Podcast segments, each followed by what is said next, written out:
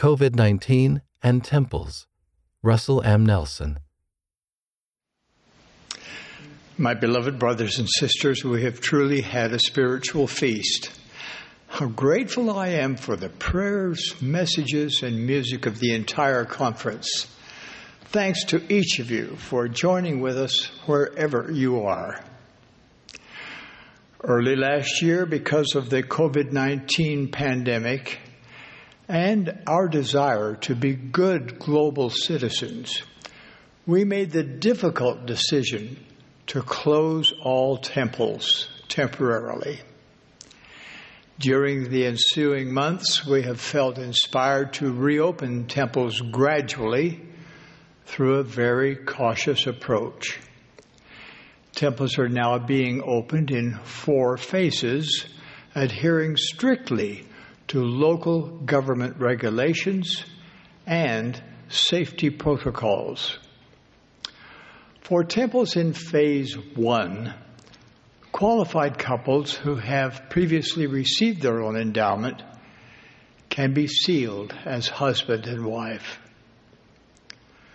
For temples in phase two, all ordinances for the living are performed, including one's own endowment, the sealing of husband and wife, and children to parents. We have recently amended provisions of phase two and allow our youth, new members, and others with a limited use recommend to participate in proxy baptisms for their ancestors. For temples in phase three, those with scheduled appointments may participate not only in ordinances for the living, but also in all proxy ordinances for deceased ancestors. Phase four is a return to full regular temple activity. We are grateful for your patience and devoted service during this changing and challenging period. I pray that your desire to worship and serve in the temple burns more brightly now than ever. Now you may be wondering when you will be able to return to the temple. Answer: your temple will be open when local government regulations allow it. When the incidence of COVID nineteen in your area is within safe limits, your temple will be reopened. Do all you can to bring COVID numbers down in your area so that your temple opportunities can increase. Meanwhile, keep your temple covenants and blessings foremost in your minds and hearts. Stay true to the covenants you have made. We are building now for the future. forty-one temples are presently under construction or renovation. Just last year, despite the pandemic, ground was broken for twenty-one new temples. We want to bring the house of the Lord even closer to our members, that they may have the sacred privilege of attending the temple as often as their circumstances allow. As I announce our plans to construct twenty more temples, I ponder and praise pioneers, past and present, whose consecrated lives have helped to make this history today.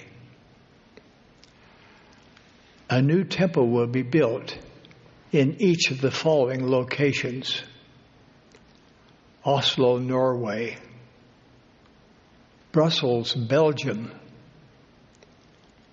Vienna, Austria; Kumasi, Ghana; Beta, Mozambique; Cape Town, South Africa; Singapore, Republic of Singapore; Belo Horizonte, Brazil; Cali, Colombia; Querétaro, Mexico. Torreon, Mexico. Helena, Montana. Casper, Wyoming. Grand Junction, Colorado. Farmington, New Mexico.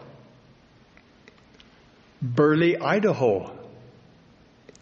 Eugene, Oregon. Elko, Nevada. Yorba Linda, California. And Smithfield, Utah. Temples are a vital part of the restoration of the gospel of Jesus Christ in its fullness.